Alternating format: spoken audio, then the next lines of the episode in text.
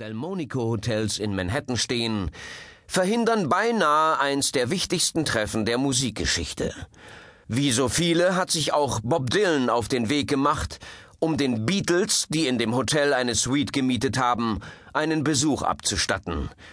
Doch die New York Cops lassen ihn nicht durch. Erst als Malcolm Evans, einer der Tourmanager der Beatles, zufällig in der Reihe der wartenden Bob Dylan entdeckt, wird der Weg für die historische Begegnung frei. Diese gestaltet sich zu Beginn jedoch äußerst steif. Artig werden Komplimente ausgetauscht, bis Bob den Vorschlag macht, gemeinsam erstmal einen schönen Joint zu rauchen. John, Paul, George und Ringo sind begeistert. Marihuana haben sie noch nie zuvor geraucht. Bob nimmt das den vier Jungs aus Liverpool zunächst nicht ab. Da gibt es doch dieses Lied von euch, in dem ihr singt I Get High, sagt Bob und überreicht John den soeben selbst gedrehten Joint. Ich glaube, ich weiß, welches Lied du meinst, sagt John und reicht den Joint an Ringo weiter.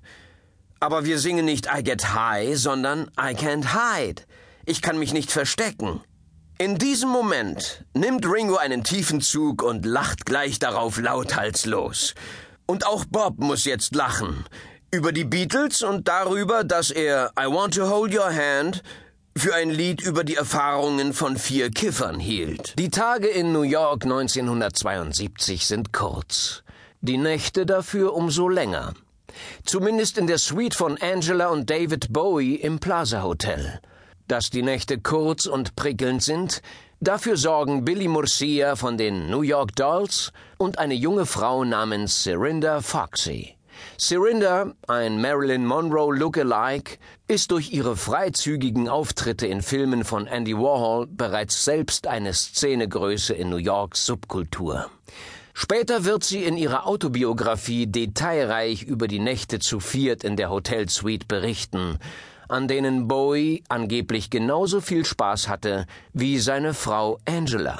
Doch bereits kurz nach den wilden New Yorker Nächten ist die spätere Frau von Dolls-Sänger David Johansen und Aerosmith-Chef Steven Tyler ein willkommenes Gesprächsthema, als David Bowie seine Siggy Stardust Tour durch die USA startet. Im gecharterten Greyhound-Bus witzeln Bowie, Gitarrist Mick Ronson und Tourmanager Will Palin über die erotomane Schöne und jammen dabei auf ihren Instrumenten.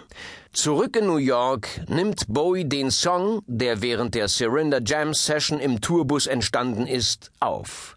Aus der gebürtigen Kalifornierin Kathleen Hetzig